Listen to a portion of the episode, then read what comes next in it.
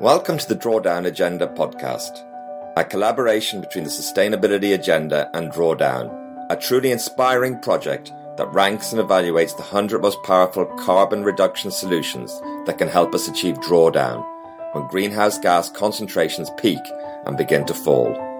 My name is Fergal Byrne. Every fortnight I speak to leading drawdown researchers who have worked to identify and measure different drawdown solutions. We explore the research, discuss how these solutions work in practice, and learn how we can take collective action to achieve drawdown and help reverse global warming.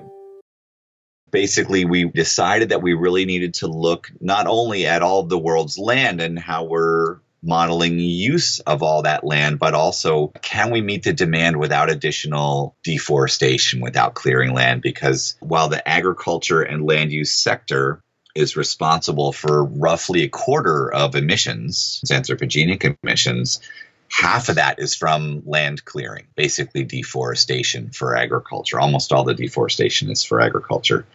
So it's really critical that we figure out how to meet that demand. Can we meet that demand? I'm very pleased today to introduce Eric Toensmeier to the Drawdown Agenda podcast.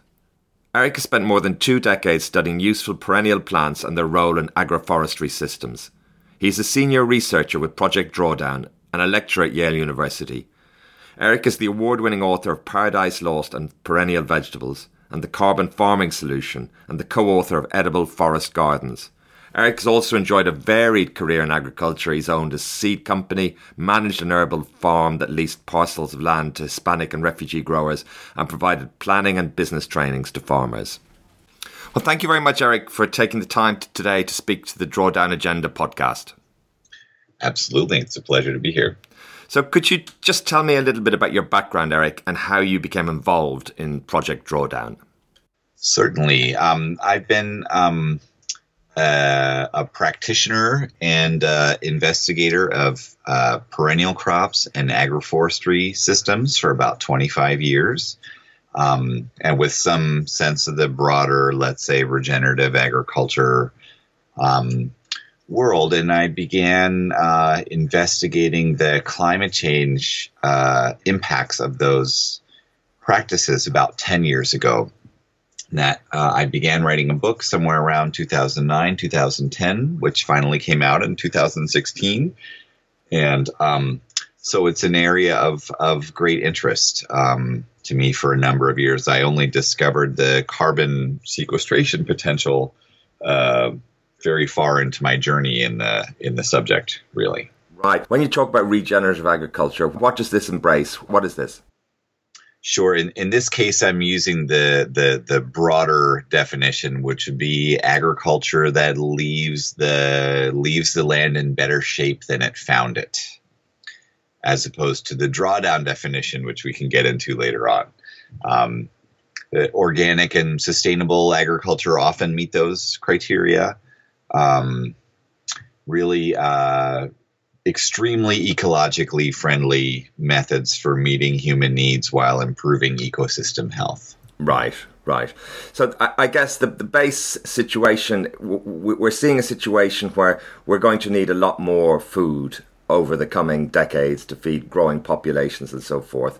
Uh, and I guess that in itself is quite a challenge. Um, and you, you hear people talking about the challenges of, of uh, improving yields and the kinds of yields that have already been achieved and some of the biological limits and so forth. And yet the heart of this is looking at ways of reducing the carbon associated with this. So I guess it's these things together. It is indeed, and drawdown is um, is uh, relatively unique in that our approach is both to reduce demand and increase supply. Um, other people are looking at that as well, but we've really put a lot of time into uh, um, fleshing out. The nice thing about our approach that looks across all these different sectors is we can really say, how do we um, what does meeting the world's food needs in twenty fifty really mean, and what does that look like? How do we reduce uh, demand through educating girls and family planning, through reducing food waste, through uh, plant-based diet, um, through uh, a de-emphasis of biofuels, through not using bioenergy carbon capture and storage on the one hand. And, and then on the other hand, how do we grow more food on the land we have without having to cut down forests for more food?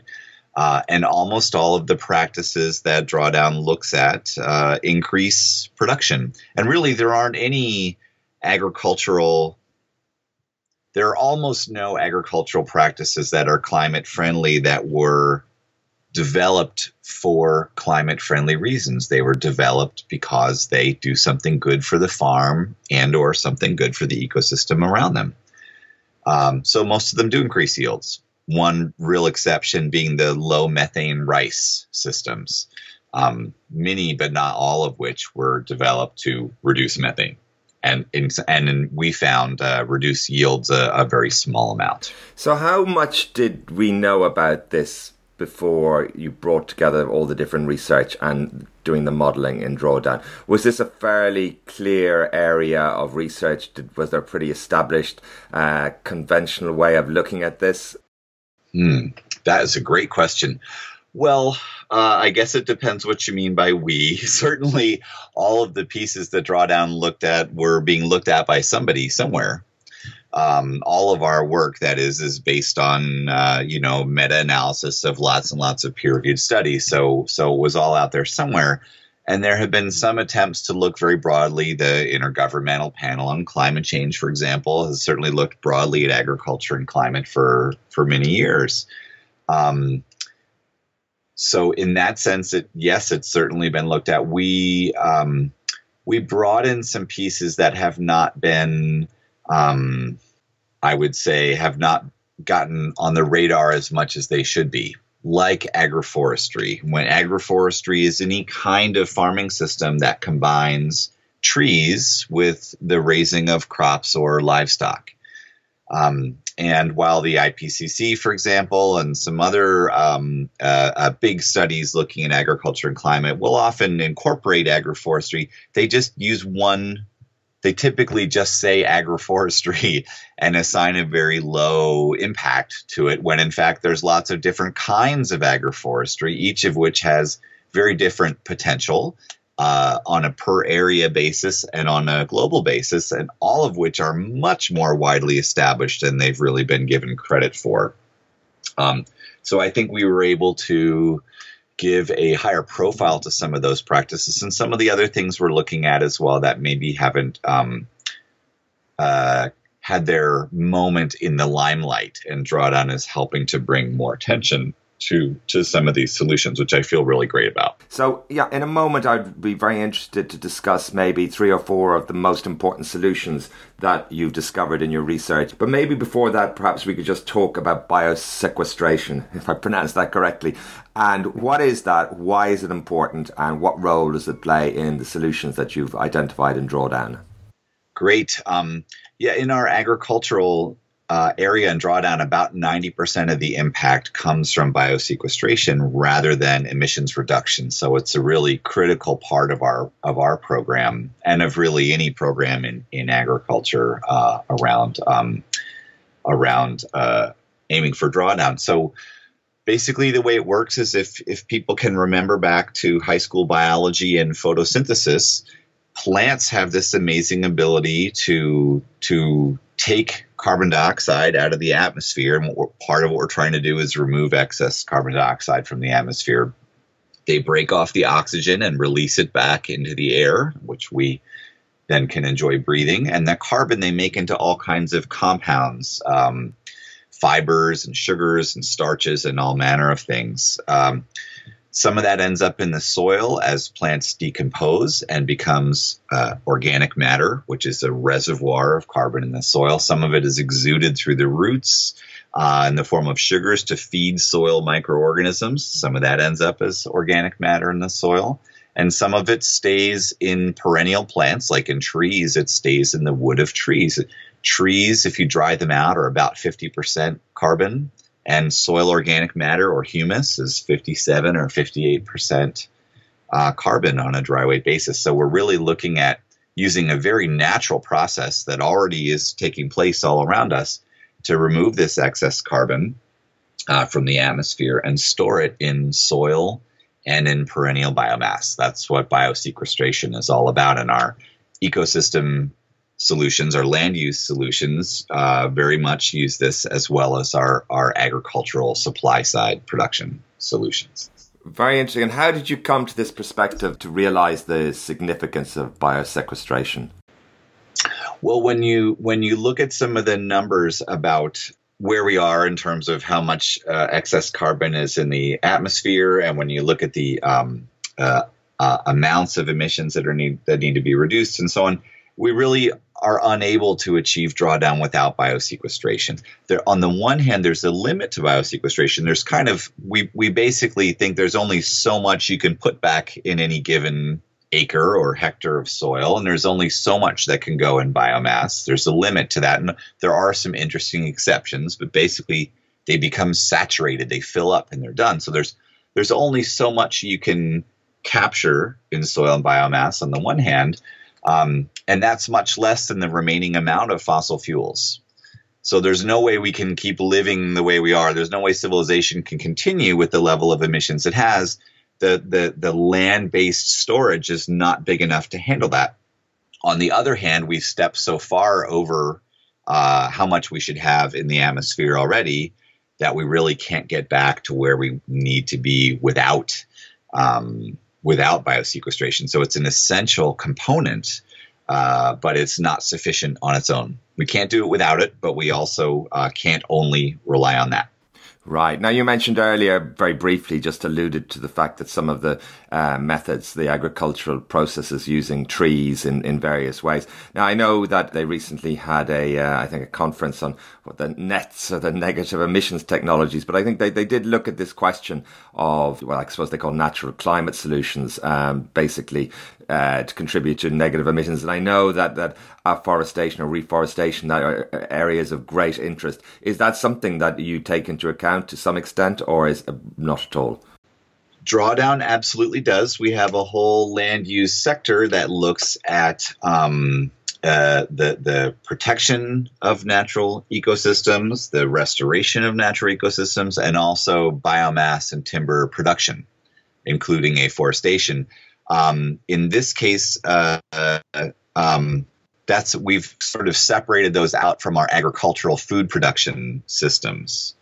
Um, so uh, that's a separate sector from what we're talking about okay. today. So in your analysis, it's it's included in the, in the in the other sector, not included in your analysis. Oh, you can't do it without those things. Absolutely, yeah, they're they're essential. They're absolutely essential, and and Drawdown really placed a very high priority, particularly on um, tropical forest restoration as a really critical solution, and also on protecting peatlands and coastal wetlands, which are these amazing reservoirs of um, of carbon, and, and actually are the peatlands and coastal wetlands are the only uh, examples that that I know of of ecosystems that never are saturated with carbon.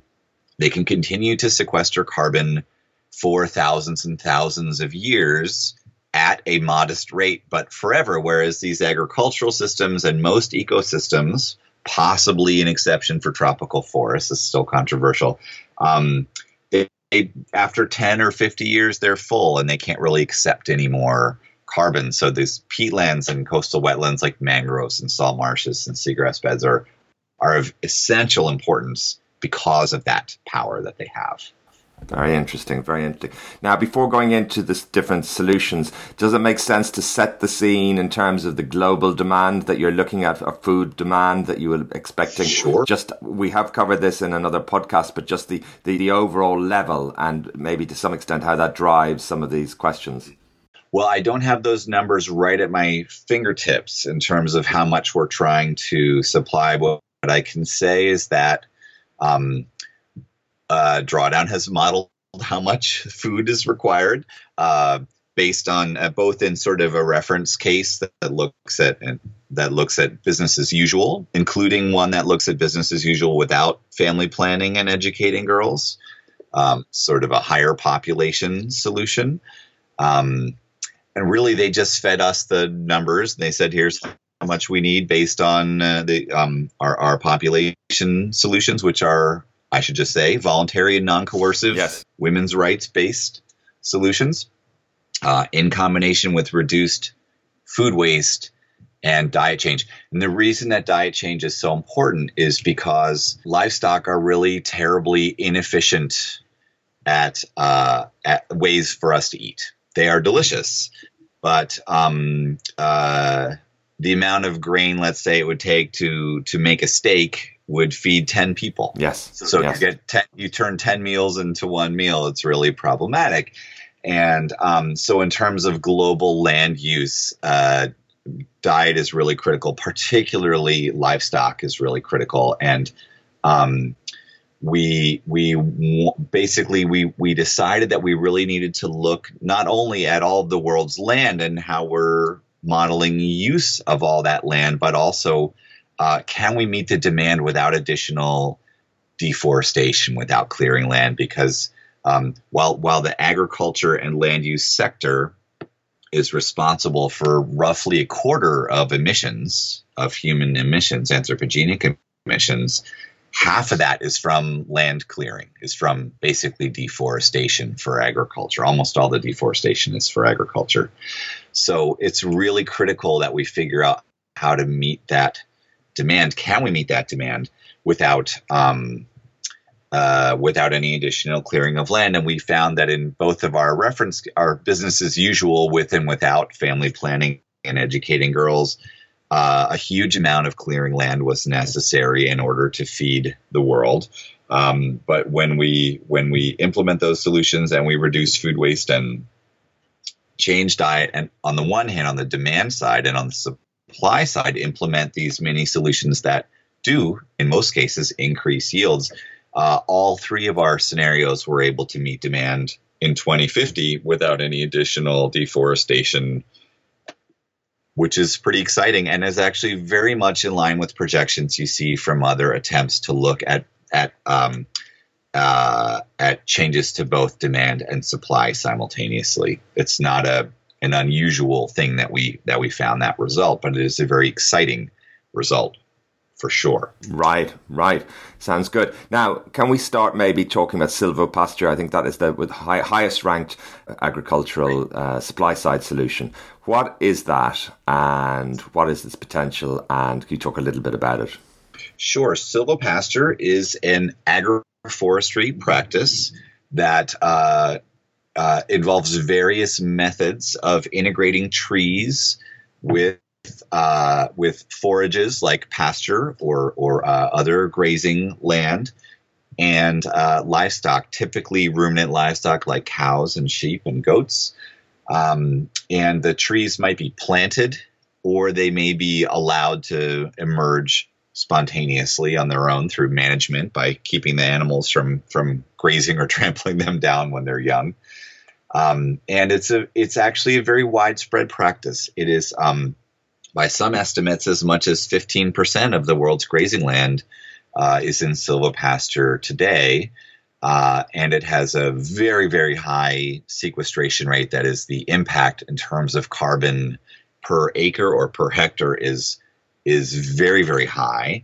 Um, we found it was about uh, four times, four or more times higher than the managed grazing systems alone, um, and um, it has has a really powerful storage of carbon. It not only has a higher annual rate, but it stores more carbon in the long term, both in the soil and in the biomass, than um, than managed grazing systems alone. It's you can't do it everywhere because you need a certain amount of rainfall to um, to make tree growth viable.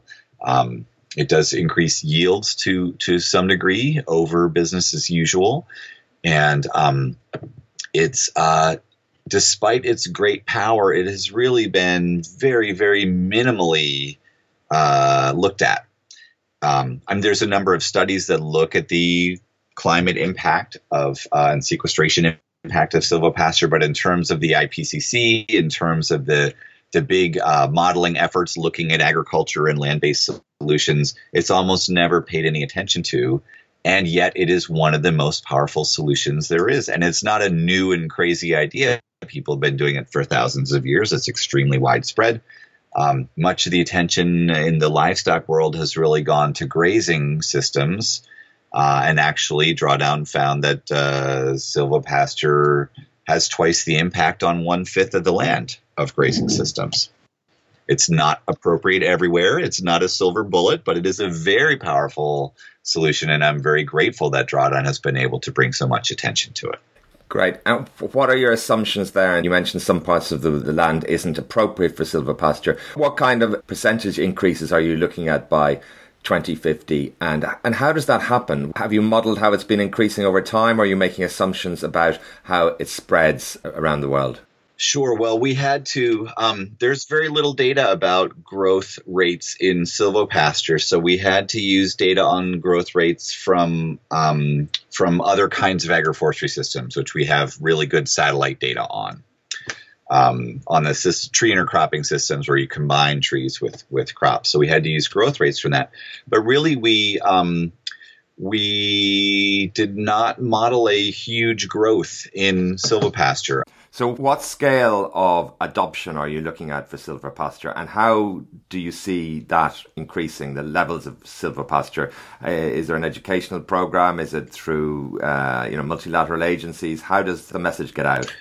Well, um, there are a number of different ways that we can see these practices spreading. Um, One is uh, payment for environmental services. So many governments actually pay their uh, farmers and ranchers to transition to uh, carbon-friendly practices. And um, the real leaders on this in silvopasture are in Latin America. Nicaragua and Costa Rica and Colombia um, have done some phenomenal work in um in increasing silvopasture. In Costa Rica, about ninety percent of all grazing land is silvopasture at this point. So they're the ones to beat uh, for sure. So governments can pay, uh, can pay farmers to do it. Uh, in Mexico, they found actually that um, when the government subsidized uh, this transition, financed the transition to silvopasture, ranchers that, that had been receiving government subsidies for decades no longer needed them because they became more profitable due to increased productivity.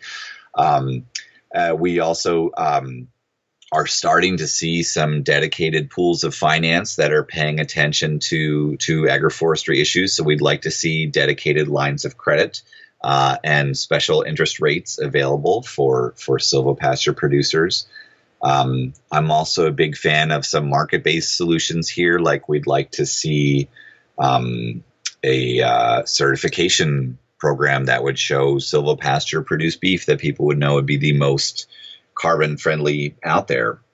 So if we can offer premium prices, if we can offer even just access to certain kinds of markets, um, there's a, a whole constellation of tools we can use to assist farmers to make these Uh, make these kind of changes, one of which is just to stop subsidizing non-carbon friendly methods of beef production, because really these producers are competing against people whose unsustainable way of production is is subsidized in lots of visible and invisible ways. Right.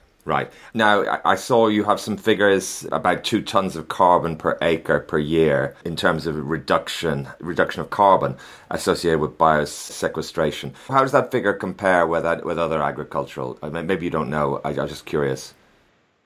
Sure. Actually, I've I've looked at that question quite a bit. So um, I'll speak in hectares and, and metric tons just because that's where I'm more comfortable. Uh, Drawdown found silvopasture had about a four point eight Uh, tons per hectare per year impact, which um, which compares to the managed grazing solution came in around one. So it's about four times eight, four point eight times uh, higher than that. Um, it's higher than conservation agriculture. It's higher, which is uh, comes in around one. It's higher than organic annual cropping, which typically comes in around one. Um, So it's a pretty big deal. Uh, it has a high density of trees, and the more trees, the better in terms of carbon typically. And it also doesn't involve tilling the soil at all. So that's very desirable. Uh, the disadvantage is that it involves um, the cattle, of course, continue to produce methane and, and nitrous oxide, which are potent greenhouse gases. And when we compared the We we looked at both our, our grazing solution, which I do think is, you know, very much an important solution, with silvopasture, we found that the methane, um, the the methane and nitrous oxide produced by um, by the ruminants, by the livestock in those systems, in the case of silvopasture, um, it only uh, negated or offset about eight percent of the sequestration that was happening. So the sequestration was really outweighing those emissions, whereas in managed grazing, the emissions outweighed uh, uh, uh, offset about two-thirds, sixty-six percent uh, of the sequestration. So silvopasture is an example of a really unambiguously climate-friendly way to raise livestock. That doesn't mean we all get to eat steak every day, because there's only so much land that you can do it on, and there's no way to meet even current, let alone projected, meat demand by doing that. But it is a way to provide some portion um, of the demand uh, for for livestock-based protein, dairy, and dairy and meat, which is really good news. It's not an a lot of people really want to make an either or about livestock and climate, and it's quite actually a very complex and nuanced uh, area when you really get in to look at it. Right. Silvopasture, very uh, powerful technique then, and underutilized with potential, um, but as you say, with some caveats in terms of its uh, applicability. Now, can you talk a little bit about regenerative or conservation agriculture and um, what the prospects for, for them are? Great, great. Yes, so um, so while grazing is the world's biggest land use with three and a half billion hectares uh, in grazing land, Uh, there's about one point five or one point six billion hectares of cropland. Almost all of that is growing annual crops, um, wheat and corn and potatoes and soybeans and these basic foods that we eat, and, and in many cases that our livestock eat as well. So it's a really important area. It's a major source of emissions. Um, so we need better ways to raise those crops. And one of the most widespread current practices is called conservation agriculture. And it has three basic tenets, which uh, you need to be doing all three for it to be considered conservation agriculture. Um, one is to use cover crops. So when you're finished growing your food crop, you plant another crop, which is really there just to to hold the soil in place, to to prevent erosion, uh, and to increase soil organic matter. And then when it's done, you you plow it in or you kill it in some way and plant your next crop. Um, so we have cover crops. The next part is crop rotation, where instead of growing the same crop on the same land year after year after year, you switch. So maybe you do corn and then you do beans the next year, and, and you go back to corn after that, or in some way you're you're switching back and forth between different plant families. That's really critical for maintaining healthy soil. Uh, and finally, in conservation agriculture, we're reducing tillage. Tillage, when you plow the soil, basically it exposes the organic matter in the soil to the air, and the, much of the carbon is oxidized and becomes carbon dioxide. So you're burning up your your organic matter and causing emissions. So we want to reduce tillage. So when you put those three together, you have conservation agriculture. And there are both very large uh, mechanized industrial versions of that, and uh, and also some smallholder friendly, um, uh, very agroecological versions of that. Mostly what we see around the world is the is the more um, Uh, chemical-intensive version, which uses herbicides to burn down the cover crops, which often uses G M O crops. Um, and uh, Drawdown's not wild about those practices. We're not wild about that kind of agriculture. We do acknowledge that it is already being done on nine percent of the world's cropland, and it's growing very rapidly. And it definitely sequesters carbon at a modest rate, you know, maybe a ton per hectare per year or so, depending on what part of the world you're in. Um, we, we we also talk about what we call, and there are a number of practitioners doing conservation agriculture who are doing some really innovative ecological things with it.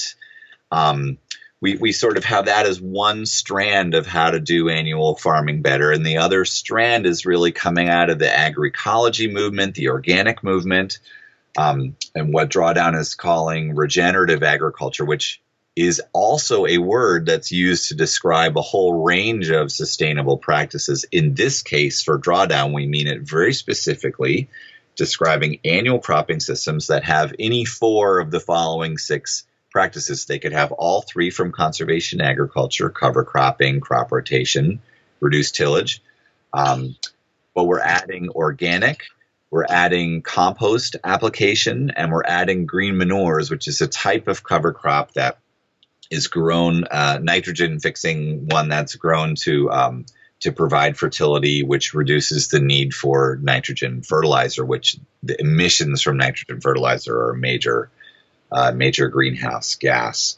So if anybody, so what we're really seeing is that what Drawdown is seeing is that that both in this conventional approach to doing things better and in the organic approach to doing things better, this agroecological approach, which has its own drawback of being very reliant on tillage, very reliant on plowing and tillage to control weeds and so on, we're starting to see those growing and merging into each other, that some of the best practices on both end are starting to look like each other, are starting to I, I like to describe it as the way that when I was a teenager, punk rock and heavy metal hated each other. Um, they were totally different approaches to making music, but they began to merge. And at this point, they've really become almost indistinguishable and they've grown into something new. That's how I see these two kinds of agriculture starting to grow. So in the Drawdown model, we actually show many farmers Uh, converting to conservation agriculture and then going the extra step to become regenerative. And that's really happening in the world. So we, we did our best to model that. And together, it's a very powerful impact between these solutions. That's fascinating. Um, and to what extent are these methods, Eric, being used by smallholder farms? Or are they more amenable to larger, more mechanized, industrialized farms? I mean, is one more effective than the other? Can you talk a little bit about what's happening there? Sure. I, I think really both are happening. Certainly there's there's there's lots of what is happening in regenerative agriculture today is happening on on smaller farms, whether they're smallholders or or or smaller, uh, you know, global north kind of farms. Um, but um, we're very much seeing on even very large, very mechanized farms that this regenerative agriculture is taking off.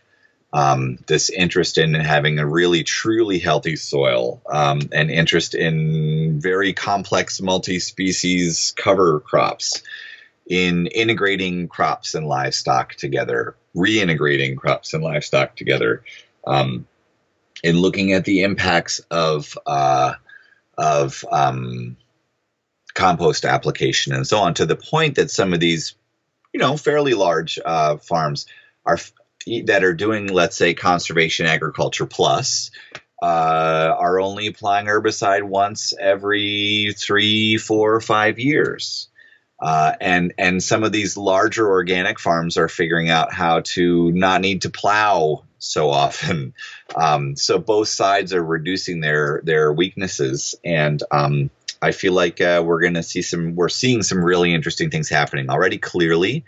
There are more than thirty-seven million hectares in agroecology in the tropics alone right now. So so we're not talking about um, uh, pie in the sky, new experimental practices. We're really talking about large movements that are that have real momentum and trajectory and that have growth, that have real growth trends. Um, we're just imagining in Drawdown that we're we're shifting some We're, we're we're trying to model what's actually happening, which is that people who who move from conventional agriculture to conservation ag, many are taking that extra step towards regenerative agriculture. And in our scenarios, we show an increasing level of that happening as we move towards our optimum scenario. Very interesting. Just focusing on the smallholder, I don't know what the figure is, five hundred, six hundred million smallholder farms. Can you talk a little bit about them? Are they already, I mean, probably hard to generalize, different parts of the world, sub-Saharan Africa or Asia and so forth. Any interesting trends there? Sure. Well, um, actually, a number of our solutions are uh, are very widely implemented by smallholders already. A number of our agroforestry solutions, for example, and we even have one particular solution that just looks at smallholders. In fact, it just looks at women smallholders um, who uh, receive about seven percent of the resources that male farmers do in terms of Um, uh, government finance or or training and, and education, that sort of thing. And we modeled that if we were able to bring, that if these women were brought to parity in terms of the resources that they receive with male smallholders, uh, their farm yields would increase, I don't remember, ten or twenty percent, uh, substan- would substantially increase. So we looked at the impact of um, avoided deforestation as a result of that. That is to say, how much forest land would not need to be cut down because these women would be producing that much more. And we found over the over the twenty-year period something like two or three uh, gigatons, so two or three billion tons of of uh, emissions could be avoided, of C O two emissions could be avoided as a result of bringing smallholder women to parity uh, with men in terms of the resources they receive. So that was really very exciting to to have the opportunity to model that and to put that solution forward wherever possible. We certainly are looking for win-win solutions that provide benefits. Um, Uh, to people, that provide human rights for human beings above and beyond the carbon alone. Because if you look at carbon alone, you end up, um, uh, you can end up with land grabs, and you can end up with giant industrial monocultures and a number of un- socially and environmentally undesirable impacts. So w- what is that point you're getting at there in terms of if you just look at carbon alone?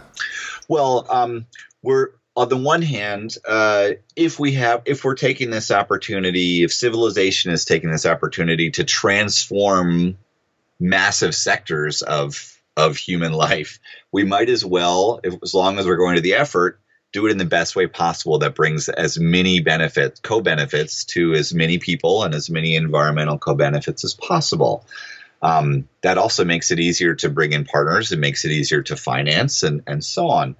Um, But if you really take a very, very narrow lens and you look only at carbon, let's say in the world of agriculture, then you can end up with um, with uh, vast plantations uh, of monocultures, which are undesirable for ecological reasons. And in many cases, you see lots of people getting displaced, thrown off their land, Uh, in order to make way for these big systems like we see with oil palm in Southeast Asia and so on. Um, so um, Drawdown is looking at solutions that not only have a climate impact, but also have a desirable impact for human beings and the environment in other ways. It just makes sense to try and do that. So we this was one solution where we were really able to do that, and, and a number of other other solutions we really look at. What's the impact? What's the benefit for, for people, and especially for the people who are most impacted by climate change and yet did the least to cause it?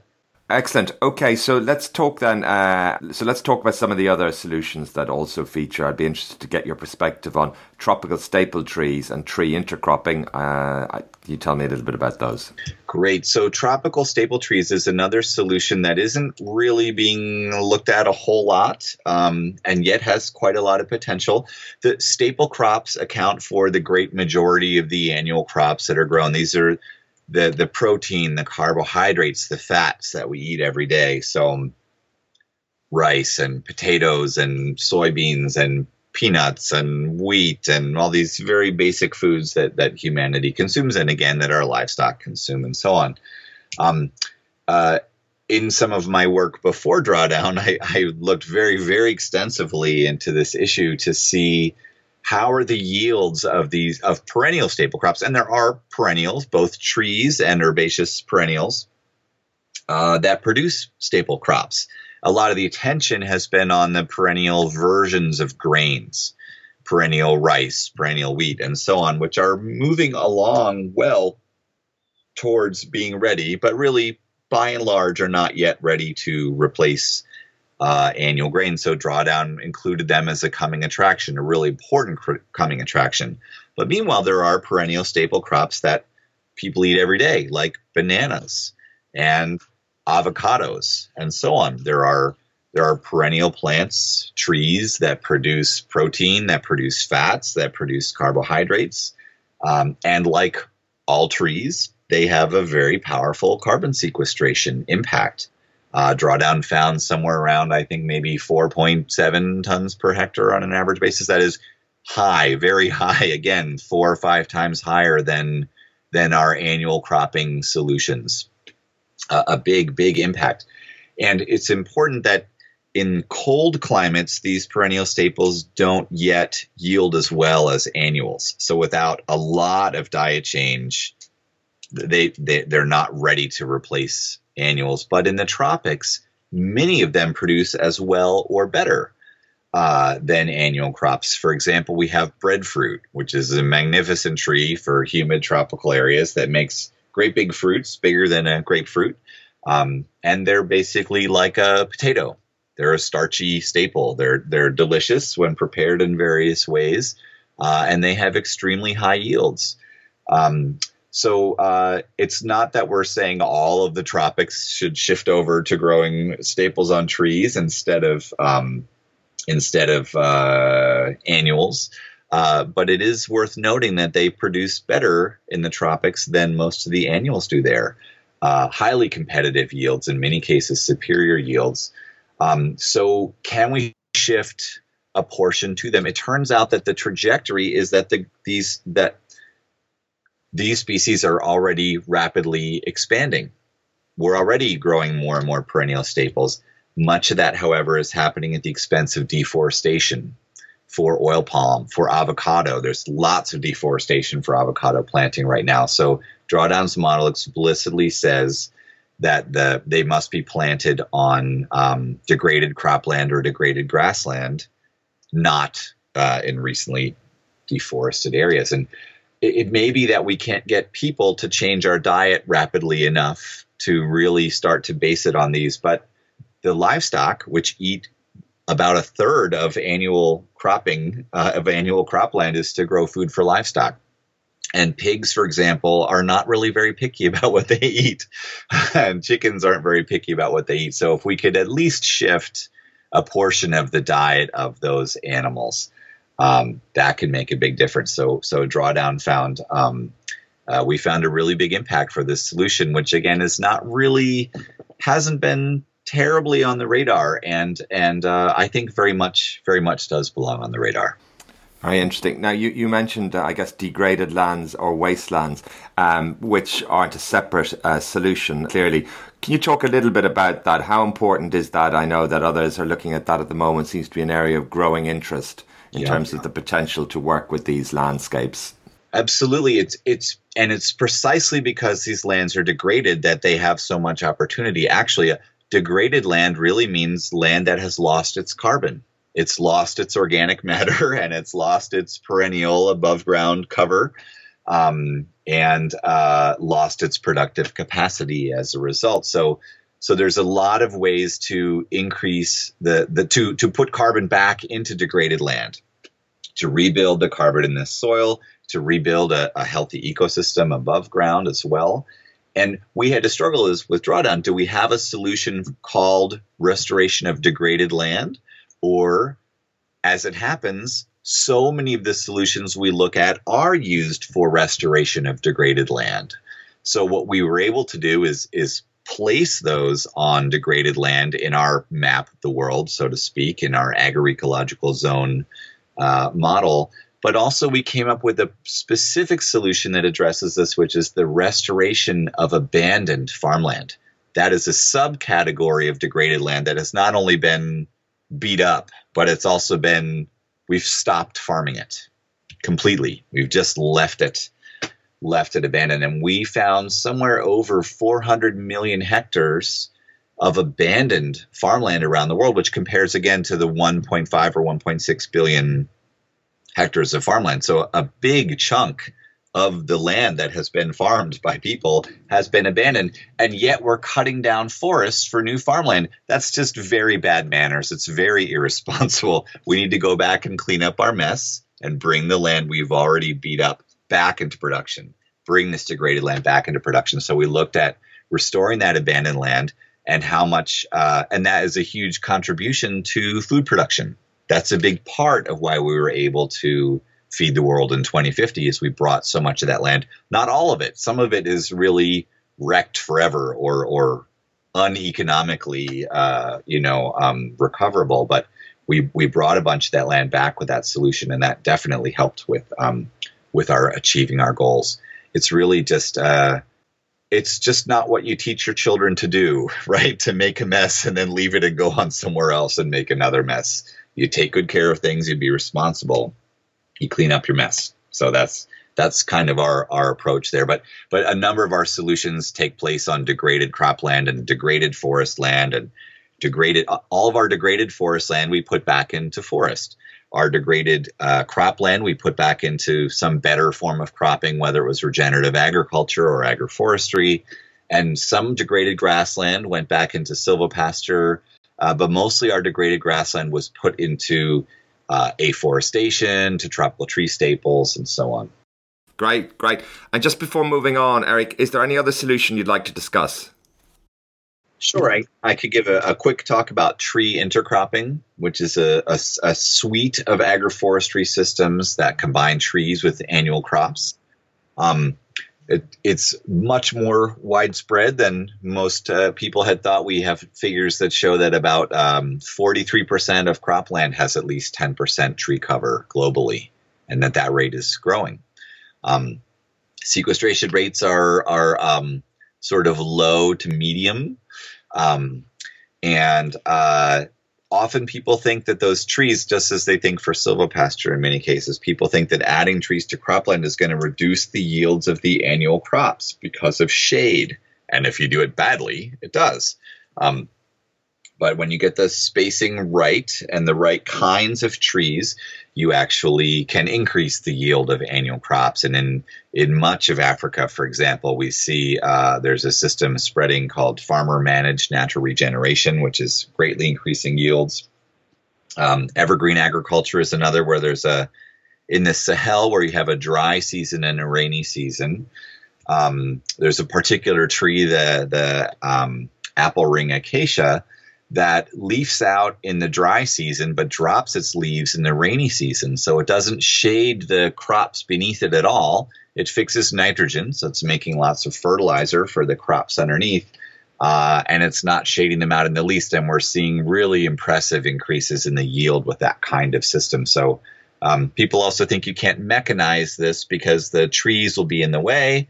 But if you have rows of trees spaced properly to allow the machinery come through, there's really no uh, no impact on um, on the the ability to mechanize, to to operate a mechanized farm. So um, I see quite a great future for agroforestry, both at the smallholder scale and at the at the mechanized scale as well. Very interesting. Now, you haven't mentioned here, and I'm just wondering, um, the potential in terms of increasing yields through scientific methods, like, controversial or not, like G M crops, other kinds of science driven uh, improvements in yields, uh, you know, uh, related to advances in molecular biology, and indeed using that kind of insight to im- improve yields. Was that something that you expected at the beginning to include or not, or how does it filter into the different uh, solutions?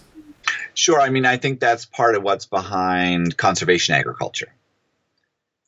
That's very much, I think, what's behind that in terms of the those are, they're using G M O crops there often, um, and so on. Um, I think there's a sense of drawdown that that is not uh, socially and ecologically as desirable as some of these other approaches. And certainly there's plant breeding behind all these practices. Um, they're all science driven. They're just not driven by that particular science. Um, there's sort of a contrasting, there's, there's one of the big versions of, uh, of agricultural supply, uh, uh, approaches to, to, to climate. Uh, one approach is, in, is intensification, what they call sustainable intensification, which says, we need to just use lots more fertilizer and lots of G M O crops to maximize production on land so that we can avoid deforestation, avoid emissions from deforestation.